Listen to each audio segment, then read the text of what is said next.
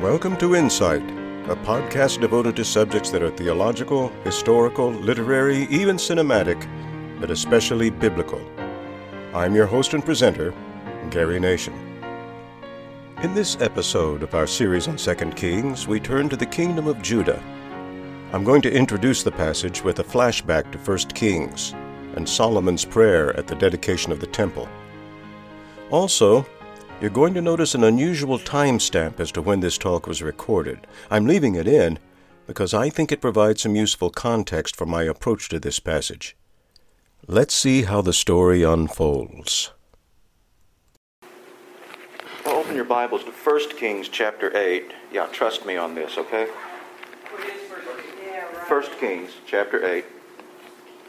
I said that right. Of course, the news this past week has been dominated by the the taking out in a swift and violent fashion of Osama bin Laden, the number one most wanted terrorist in the world since 2001. And all and there's been a lot of discussion about that but you know some people really excited some people racked with conflict over this. And i've got to tell you i've been nonplussed by the whole event as far as emotional impact is, goes. I i don't feel jubilation. I don't feel regret. I don't feel guilt for feeling or not feeling a particular way about it, or for any kind of involvement that we have. And I, I was trying to figure out, and I think one of the reasons is I've gotten a bad case of perspective from reading through the Kings. You know, we see we see in the Bible we see we see war criminals who are taken out like that. For example, Sisera in the book of Judges, who is killed by Jael, and she's killed uh, he, he kill, she kills him. While he is first of all she give he comes into her tent you know just, just look you know escaping from a battlefield having escaped with his life from a battlefield. He wanders into the tent of some of someone who just happens to be the wife of of someone in a family that he has terrorized and she comes in and she welcomes him in and, and gives him what appears to be hospitality. And, and he, sa- he says, I'm thirsty and can I have some water? And she brings him a bowl of milk. And, you know, I mean, just, you know, goes overboard with hospitality. And he drinks and uh, drinks that milk and he, he's exhausted. He falls asleep. And then she goes and, and helps him sleep a little better with a tent peg through the temple. You know, and he's gone. He's, she's, she's taken him out. Now, under the law of commandments, that's murder. But under the laws of war, she's celebrated as a national hero in the Song of Deborah the prophetess. Okay? So, You've got examples in the Bible like that. The Bible does not mourn for terrorists who are put out of our misery.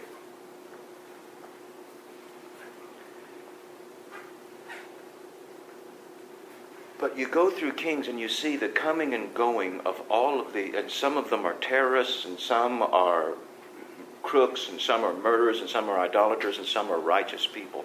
And, there, and you see this, and one of the things that you don't that you see is that something like that. You, you, have, you have a criminal who is put to death, maybe assassinated, maybe executed, but a criminal is put to death, and nothing changes.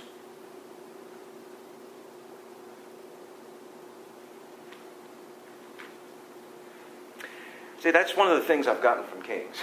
I've gotten a bad case of perspective. What's going to change with the death of Osama bin Laden?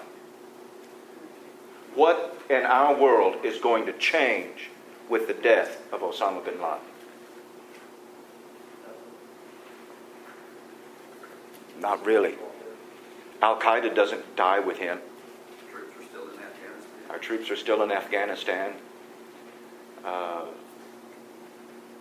Terrorists. yes, going to be- terrorists, terrorists still think that it is their calling to inflict terror upon people that don't be the way they wish them to be. So, this is not an essay on all of that. It's just kind of, you know, one of the things also that's taken place is I've been reading through the key. I've got entirely too emotionally wrapped up in the in what's going on.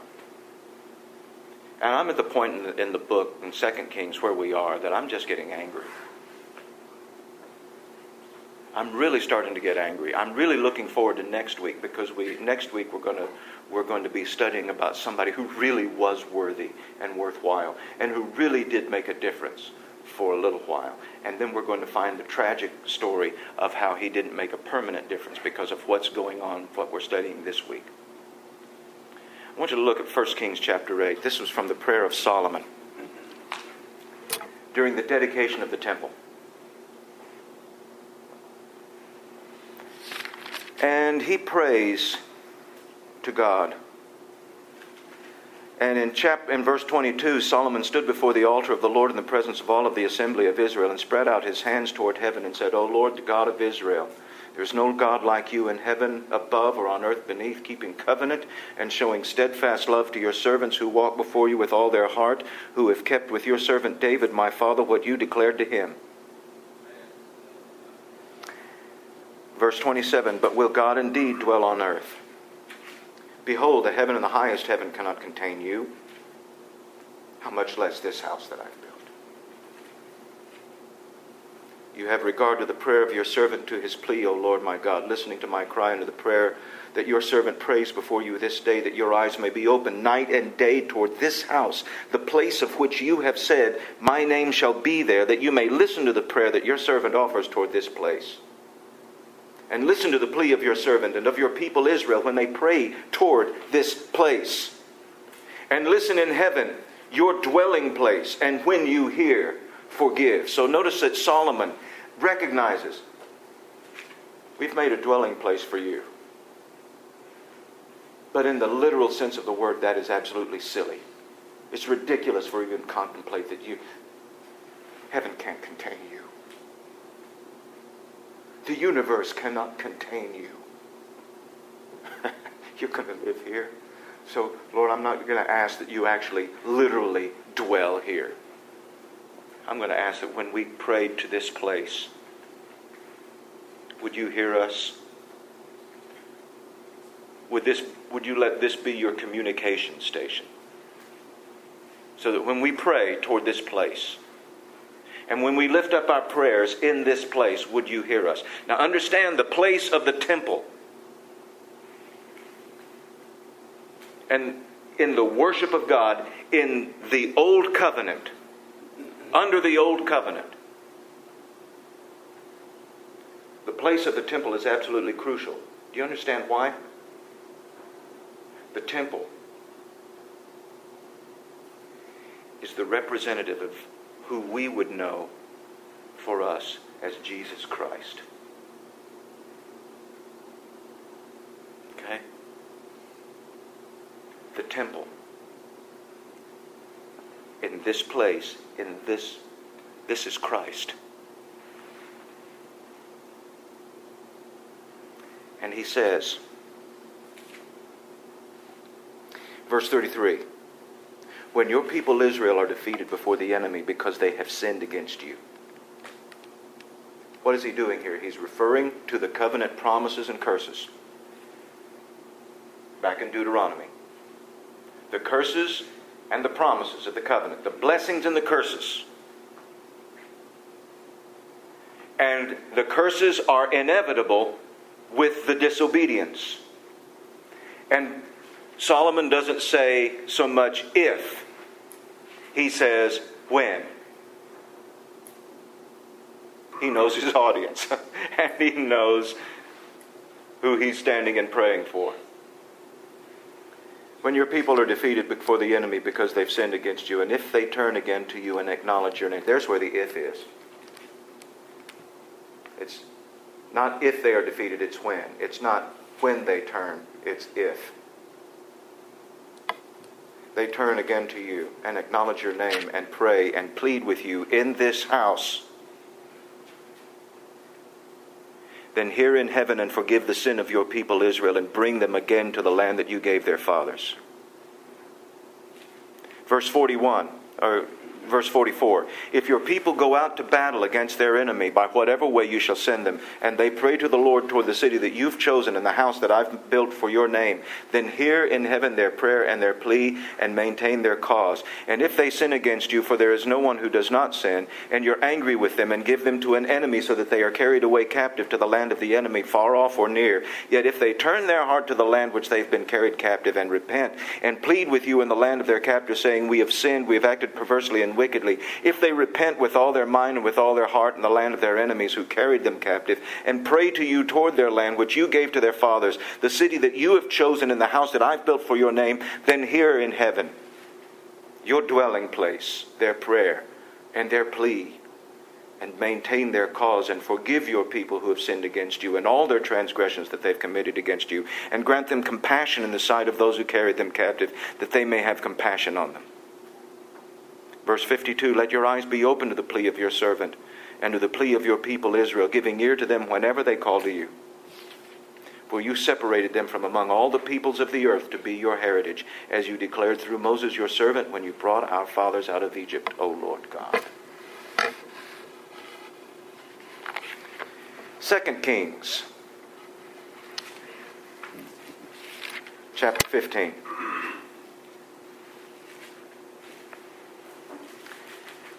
Verse 32. Now, last week we saw the death of the nation.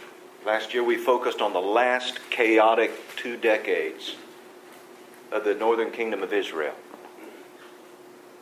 The majority of the of those who had been called by the name of God.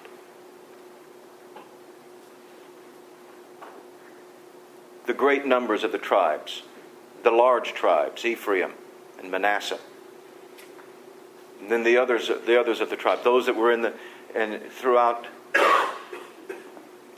the first inhabited areas of Canaan by the Israelites and those who had filled out that of those the nation of Israel. We read their chaotic and inexorable decline and spiritual decline and final fall. And it was it was like there's a remarkable thing, one of the themes that we see in, in Kings. We see at any point along the line, they could have changed their destiny. And yet you look back and you stand back and you see the totality, the totality of what's going on and you see it was inevitable. How do you reconcile those two things? I don't know. But that's, I mean, it's just the inevitability. I mean, and you see, the writer of Kings is just looking at this, and he's not even paying attention at the end to the to the historical details that we would think interesting or fascinating. He said, I don't even want to talk about that. That's not even the point. The point is, from this point on, there's not a chance. And the last king, the one who really had, I mean, the, the last king who really gets taken, he's not really that bad in comparison to all the kings who went before him, he's not that bad.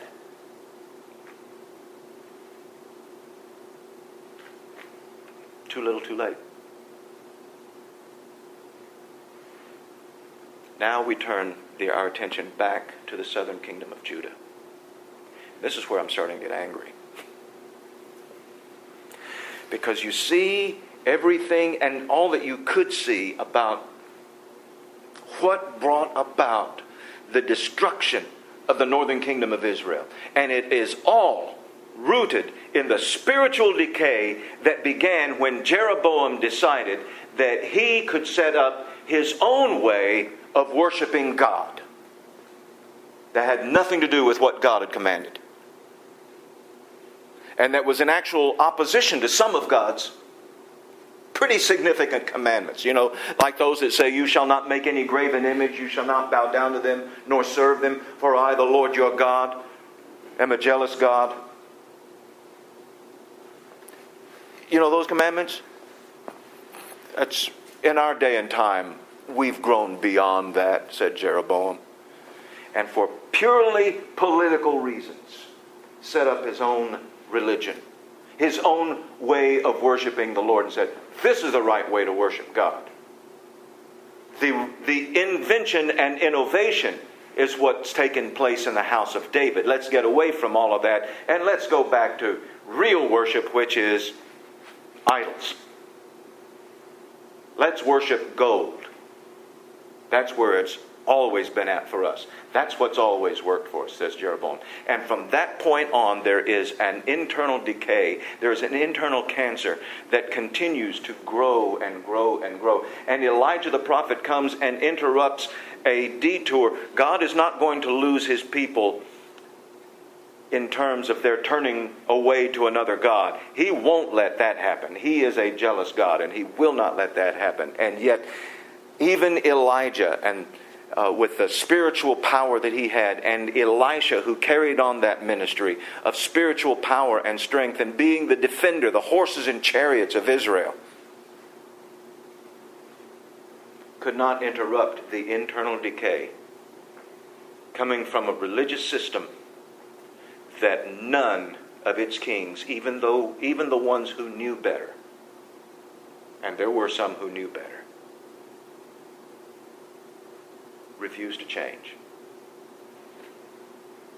And everybody knew it.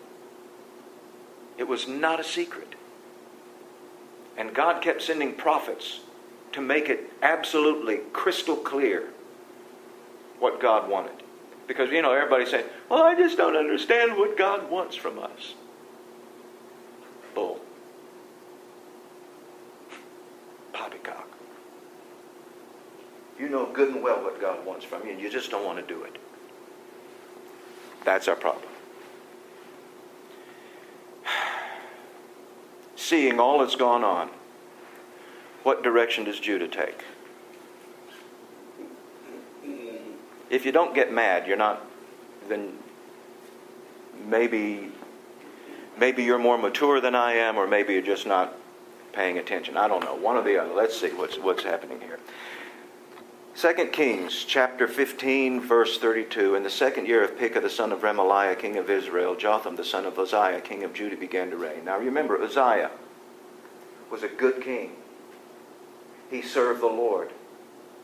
He honored God. Now, he had had a predecessor or two who were stinkers and had introduced some bad stuff.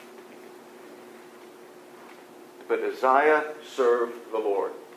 He was faithful to God most of his life. Got kind of, we're not told about it in Kings, we're told about it in Chronicles. He got kind of cocky. He decided that. Uh, You know,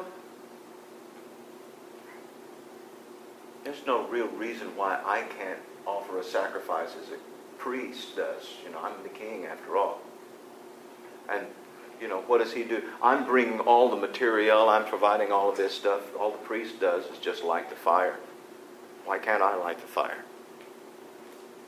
He went on into the, into the temple. When he came out, he was stricken with leprosy. And so conducted the rest of his days. They, they made a structure for him that they called, it is literally translated, a house of freedom. And there's been a lot of debate about what that means, and the scholars, you know, have their their things about what because it, it's just that's all that it said there. He he was in his that, that he lived out the rest of his days in the house of freedom. I think that was a couple of things. One of them, I think that is a euphemism. You know, kind of like, um, well, I won't say. Anyway, it was a euphemism. It was a gentle way of talking about a harsh truth that the person who lived inside there is a leper. He, he's the king. We honor him. He's a good man, but he is leprous, and he cannot join the rest of our society, and we, the rest of our society, cannot join him except through a screen. I think the House of Freedom was something that was constructed for him so that he could still live within the walls of Jerusalem and not have to live outside the walls. So he could have free access within the. It was just sort of a, a little, you know, it was. It was a house of. That his house of freedom was actually, ironically, a house of confinement. In the last years of his reign, his son Jotham exercised co regency. Now, for a good while, it may have been Uzziah who was actually calling the shots, and Jotham, because Jotham was a teenager when he began, you know, this, this co-regency with his father. So Jotham may have been the, you know, the royalty out front, you know, the, the crown prince who, who is, you know, doing all of these. So we've got the king, the young king, and the, the, the retired, the king emeritus, as it were. You know, we've got this going on. And then in his later days, and the advance of the disease, and Uzziah became more and more crippled and less and less capable, and so Jotham began taking over things. And so finally, in the second year of Pekah, the son of Remaliah, Jotham, the son of Uzziah, king of Judah, began to reign. You remember, this is, these are also the days of when Isaiah is beginning his ministry. He is a young, he is a young prince who God has called out as a prophet. And we read in Uzziah chapter 6, in the year that King Isaiah died, I saw the Lord high lifted up, and his train filled the temple. And he began to see how, how God comes and says, the, the creatures all around the throne are singing, Holy, holy, holy is the Lord. And Isaiah falls on his face saying, Oh, woe is me. Basically, I'm in trouble. Why? Isaiah was a good man. He was already preaching. He was already a prophet. He was already speaking God's word, and he began to realize I'm a man of unclean lips, and I live among a people of unclean lips. We blaspheme every day. We speak filth every day. We lie every day. And I'm as big as any, a liar as any of them. And Isaiah had his experience in, before a holy God and heard the call of holy God there in those days of national grief. the death of King Uzziah, Jotham comes and takes the throne. What kind of king is Jotham going to be? He was 25 years old when he began to reign. He reigned 16 years in Jerusalem. His mother's name was Jerusha, the daughter of Zadok. Did, what, he did what was right in the eyes of the Lord, according to all that his father Uzziah had done. Verse 35, however, is crucial for a significant reason, which we'll talk about in just a minute. Nevertheless, the high places were not removed. The people still sacrificed and made offerings on the high places. He built the. Uh, but then it goes on and says, these are some of the things that he did. He built the upper gate of the, te- of the house of the Lord now, the rest of the acts of Jotham, all that he did, are they not written in the book of Chronicles of the king of, kings of Judah? In those days, the Lord began to send Rezin, the king of Israel, Pekah, the son of Remaliah, against Judah. Jotham slept with his fathers, was buried with his fathers in the city of David, his father, and Ahaz, his son, reigned in his place. Jotham was a good guy, but not a lot, a lot is said about it. Uh, the one accomplishment that is listed, oh, he built the upper gate in the temple carried on some repairs, some renovations, and some additions to the external structures to make it to, you know, basically some of the support areas. But it keeps coming back to this, and this is the complaint that is lodged against the good kings of Israel ever since the days of Solomon. What is this? What's the problem? Who are they worshiping at the high places? The Lord. What's wrong with that? Anybody think about what's wrong with that? Where was the name of God? The temple. What is the temple? Christ. For all intents and purposes, in this generation, in this dispensation, what is the temple? The temple is Jesus Christ. It is this is what, what it says in Hebrews. Everything in the tabernacle and in the temple is Christ. It's a pattern of the worship that is going on in heaven. It is a pattern of our way to God. It is a pattern of the intercession that we have that gives us access to God. There is no other access but Jesus Christ. There never has been.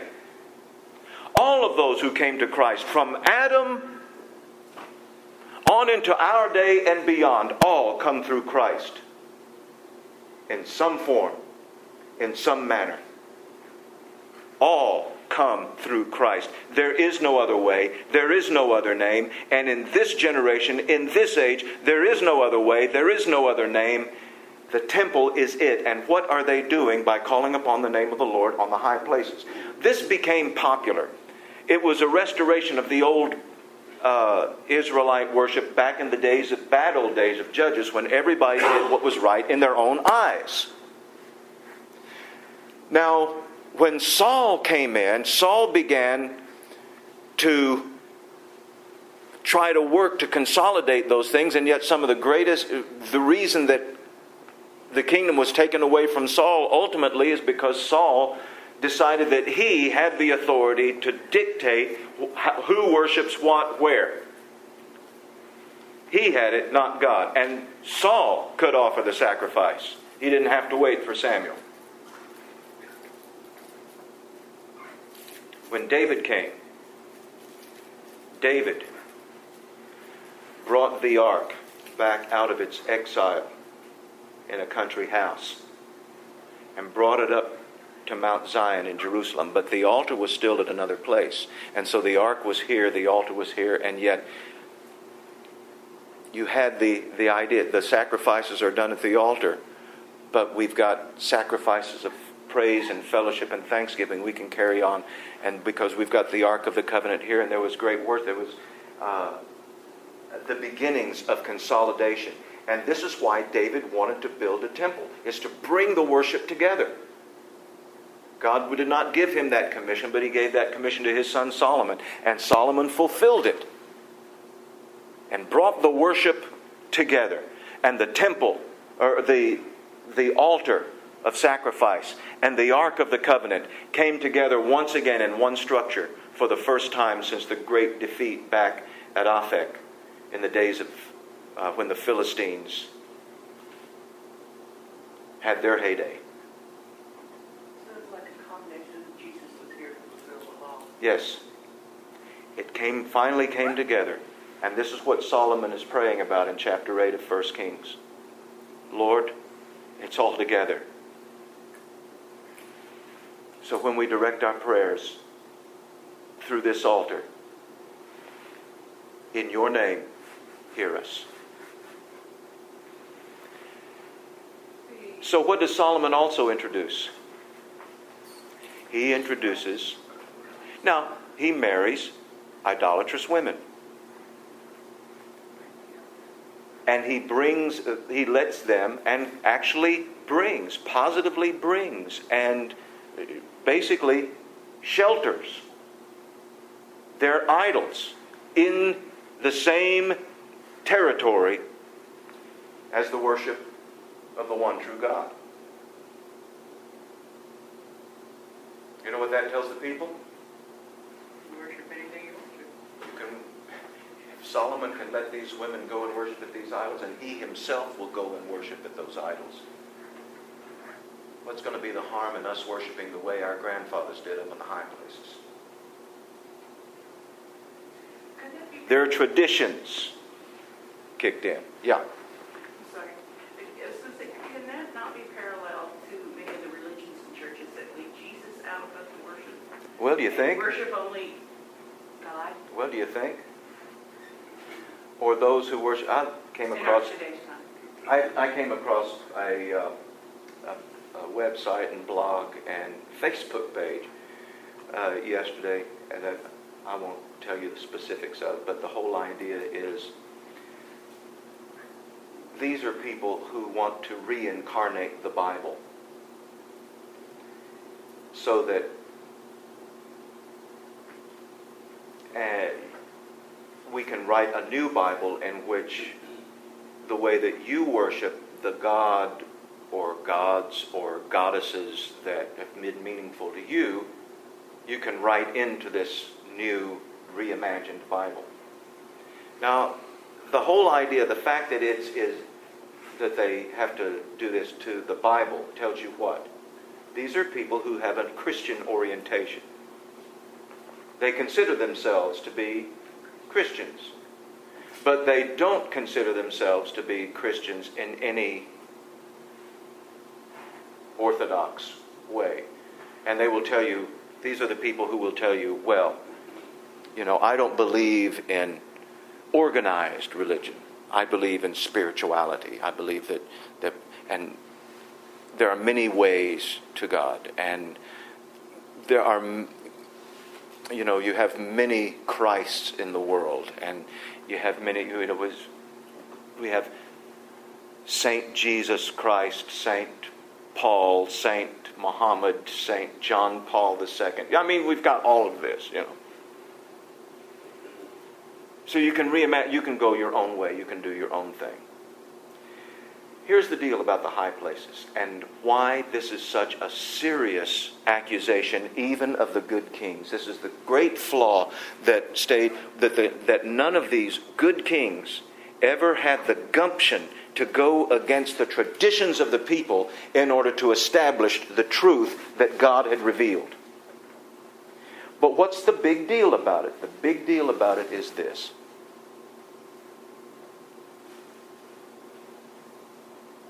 God. There's one God. And according to the one law that the one God had given, there is one place that you may worship me, and that is a place not of your choosing, but of mine. And that was a standard that was all the way up through and operating even when Jesus sat on the mountain in Sychar in Samaria at the well of Jacob and talked to a woman about theology. And said that, and she said to him, You Jews say you're supposed to worship in Jerusalem, but we say that this is the mountain, the mountain of our fathers is where we're supposed to worship. And he, first of all, he corrected her, says, You worship out of ignorance. You're welcome. We Jews worship out of knowledge. True story. But the day is coming, and now is, when those who worship God will worship Him in, not on this mountain or that mountain, but will worship in spirit and in truth. God is spirit, and those who worship Him must worship Him in spirit and truth. That's always been true.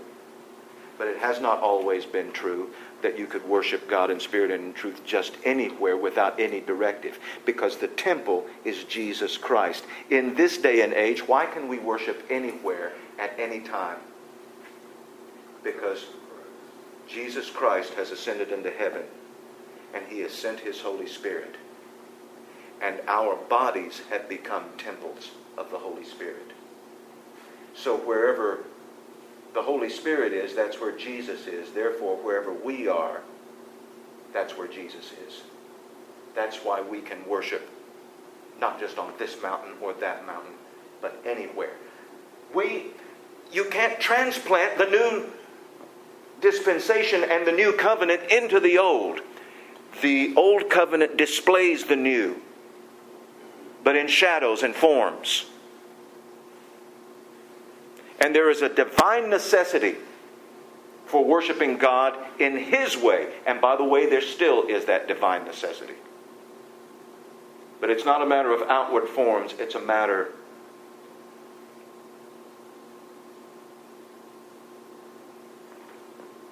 of what's in us responding to who He is.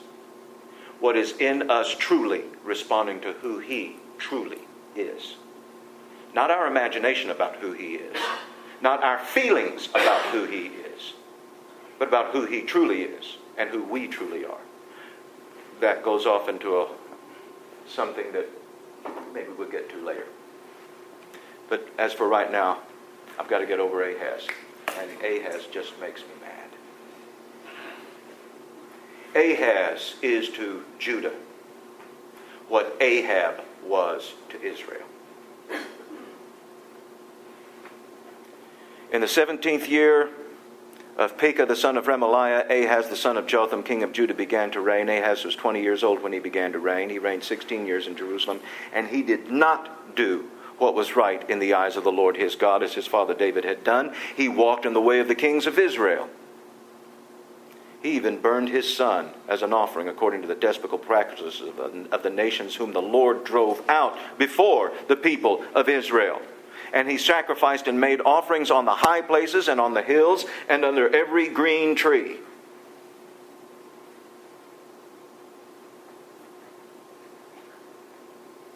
By the way, the irony of all of that is intentional. You know those gods that the peoples, that the Canaanites used to worship?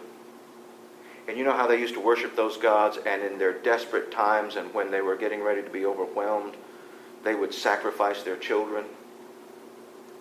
And you remember how we came and drove those people out, and God totally defeated them before us?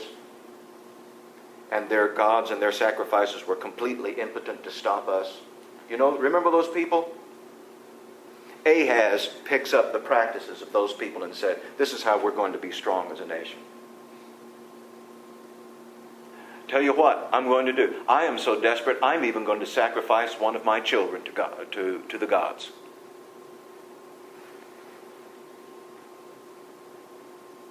And the gods will honor that. That's how we'll get power. What's going on with Ahaz? Jotham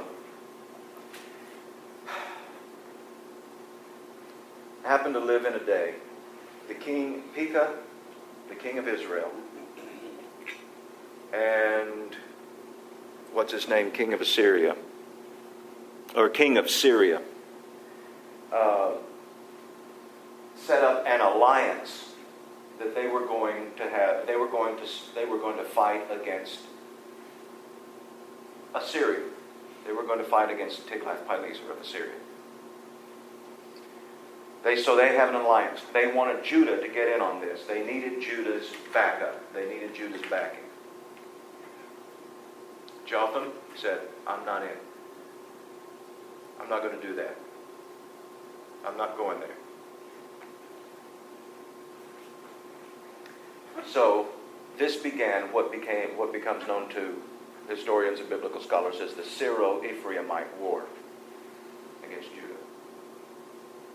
And they start they fight against Judah. They can't fight against Assyria without Judah's support, and so they're going to have to conquer Judah and put their own guy on the throne of Judah. That basically is apparently is their idea. Either either extort support from him or put their own guy on the throne so that someone who's favorable to them. Well, that doesn't go, but there's a whole lot of struggle in the. Now, Jotham is the king at this time. He's got this son Ahaz, who's the crown prince, and he sees all of this going on. And he looks at this and he doesn't believe anything about what Isaiah the prophet is saying about how God's going to God's going to come. God will help us. Don't worry about these people. God has this under control. You trust God. We'll do our part. We'll fight the battle, but God will be with us. Ahaz doesn't believe a word of it. Jotham's having to be supported and, and held up by, Ahaz, by Isaiah and other prophets, Micah and some of the other prophets. But Ahaz doesn't believe a word of it. And as he comes in, when he comes into power, he says, forget that. We're going all Assyria policy. Tell you what we're going to do. Rezin the king of Syria and Pekah the son of Remaliah king of Israel came up to wage war against on Jerusalem and they besieged Ahaz, but they couldn't conquer him. At that time, Rezin, the king of Syria, recovered Elath for Syria, drove the men of Judah from Elath, and the Edomites came to Elath, where they dwell to this day. So uh, Ahaz sent messengers to Tiglath-Pileser, king of Assyria, and said, I'm your servant and your son. Come up and rescue me from the hand of, of Syria, the king of Syria, and from the hand of the king of Israel, who are attacking me. And that's what brought Tiglath-Pileser, that gave him the entrance into Israel. And that was the beginning of the downfall of Israel. Ahaz also took the silver and gold that was found in the house of the Lord and the treasures of the king's house and sent a present to the king of Assyria. And the king of Assyria listened to him. The king of Assyria marched up against Damascus, took it, carrying people cap- its people captive to Kir, and he killed Rezin. During all of this time, you can read from the prophet's point of view what's going on in Isaiah chapter 7.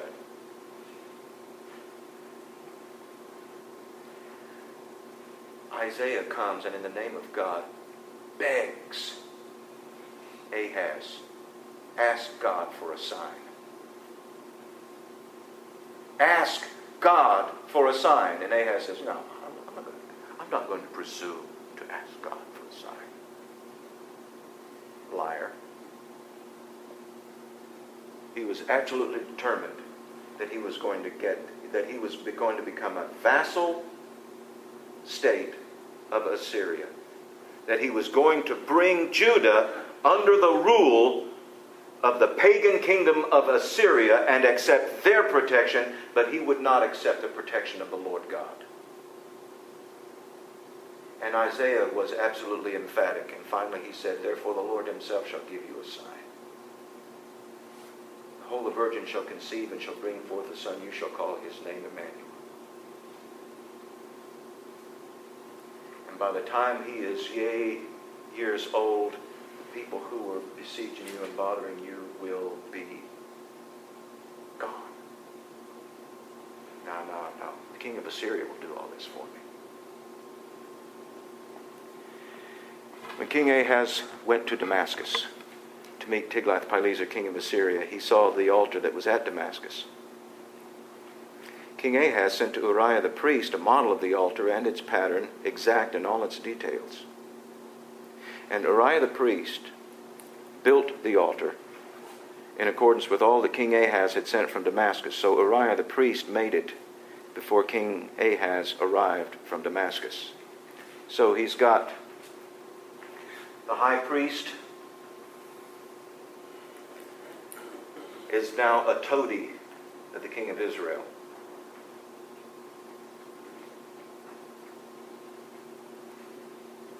And the high priest, now, what's going on? Ahaz goes to Damascus. He goes to meet the great Assyrian king and conqueror Tiglath-Pileser. And they have this wonderful conference. And he comes and, and he goes, basically goes and literally kisses his feet. He says, I am, you know, He bows down before him, kisses his ring, says, Godfather. You know, I mean, it's, he's selling the soul of his nation. Literally. Because he goes to Damascus and he sees the altar where the king of Assyria likes to worship. And he, he that the king of Assyria has brought in his religion. Of course, you've got the Assyrian religion. Basically, all of the religions of the, of the Middle East at this point are based upon a very common mythology, a very similar mythology. The Baals were all about local applications of this mythology, but it was all it was all like this. Well, the, these empires, their their Baals grew rather grand and started having these uh, visions of, of being conquering gods over all, and so their Baals just basically were bigger than the other Baals. Is what it amounted to. So he goes and sees this this altar and he likes it. He thinks, now that's got class. That's got, oh, that, that, we need that in Jerusalem. His mind is growing. He is becoming a bigger person. He has seen the world. His, his, his provincial father, Jotham, and he never understood these other other things. Solomon was the last person who really understood the, the ways of the world. And we're going to go back, and I'm going to go back like my ancestor Solomon and be, be like him and, and bring in these other influences. And you know, our altar is pretty plain. That altar was fancy, it was decorated, it was classy, it was just, it just, it was artistic the design, it was just, we, I like that one. Let's bring, and it's bigger. Let's bring that in. We move ours out, we'll bring that in. Now, obviously, he is kowtowing to the king of Assyria. He's wanting to get favor. We're going to see in the next couple of verses, he doesn't stop there. He goes way out of his way to do that. Keep, keep reading. Then the king uh, verse 12 When the king came from Damascus, the king viewed the altar. Then the king drew near to the altar, went up on it, burned his burnt offering and his grain offering, poured his drink offering, threw the blood of his peace offerings on the, offer, on the altar. And the bronze altar that was before the Lord, he removed from the house, from the place his altar in the house of the Lord, and put it on the north side of his altar. And King Ahaz commanded Uriah the priest, saying, On the great altar burn the morning burnt offering and the evening grain offering, and the king's burnt offering and his grain offering, with the burnt offering of all the people of the land, and their grain offering and their drink offering, and throw on it all the blood of the burnt offering and all the blood of the sacrifice. But the bronze altar shall be for me to inquire by. And we're going to keep this, you know, this kind of a safety net of, you know, just what if, what if there's actually something to this worship of the Lord? You know, we, we, we want to keep our hand in that. And Uriah the priest did all this as King Ahaz commanded. God is going to hold him accountable for all of that. At a time when you could have and should have stood, you bowed down to a corrupt king and violated your anointing and your calling. And King Ahaz but why did he do that? I think we're going to see that there is a market for it. There was an appetite for it among the people. This is what the people wanted. Then King Ahaz cut down the frames of the stands and removed the basin from them, and took down the sea from off the bronze oxen that were under it and on a stone pedestal, and covered way the way for the Sabbath that had been inside the house, and the outer entrance for the king he caused to go around the house of the Lord because of the king of Assyria did all of this. Now, what did he do? He took, he's going out of his way to do this. The bronze altar, he's put out of the way. The bronze bulls that held the great sea, which represented the source of life and the river that goes out and flows out into the world from the 12 tribes carrying this message to the world. Now, get rid of that. We've become like one of the other nations. We are not different from the rest of the nations. We are like the other nations. Finally, the great cry from the days of the judges give us a king so that we may be like all the other nations. Finally, that cry has been fulfilled, and now we really are like other nations. Oh, we still have our local God just like the other nations have. But we also celebrate the other gods, as the other nations do. And the gods that are strong, we'll honor them first.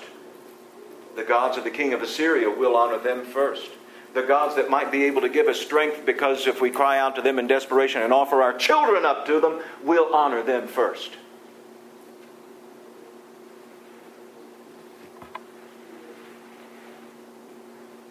He didn't send the bronze to the king of Assyria. He just got rid of it, probably melted it down, used it for weapons, armor, something else, other implements. Didn't have any use for it. Didn't have any need for it. The bronze was required. That was, that was the stipulation. That's, this was the design of the original temple. We don't need it. We need to get away from those old things. We need to, we need to bring in the new. We need to bring in the, the modern. We need to update ourselves. We need to update the gospel. The old gospel doesn't reach people anymore. We need to update the gospel.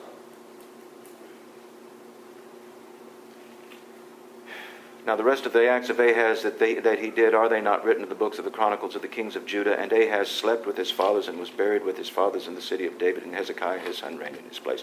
In that whole chapter, there's something missing. Did you notice it? Did you notice what wasn't there? There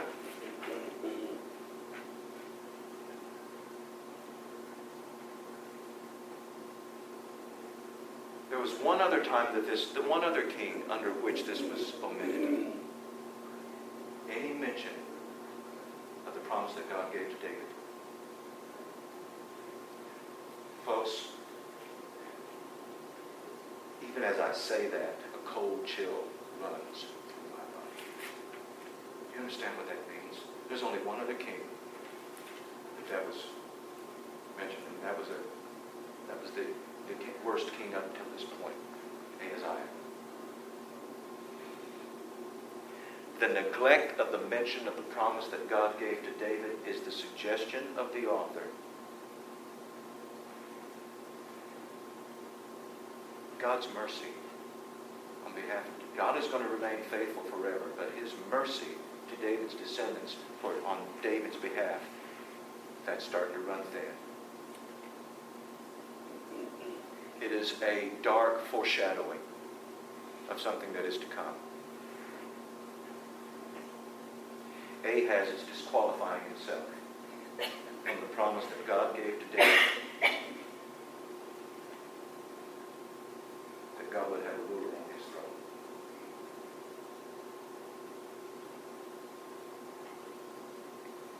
God is long suffering, but there is an ultimate limit. There is a final limit to his patience that only he knows. But he gives you warning. And at this point, he's giving a warning, and it's a dark foreshadowing of what is to come. Mm-hmm. Is there any hope at all? Next week, we're going to find out. You've been listening to Insight with Gary Nation. Thanks for tuning in.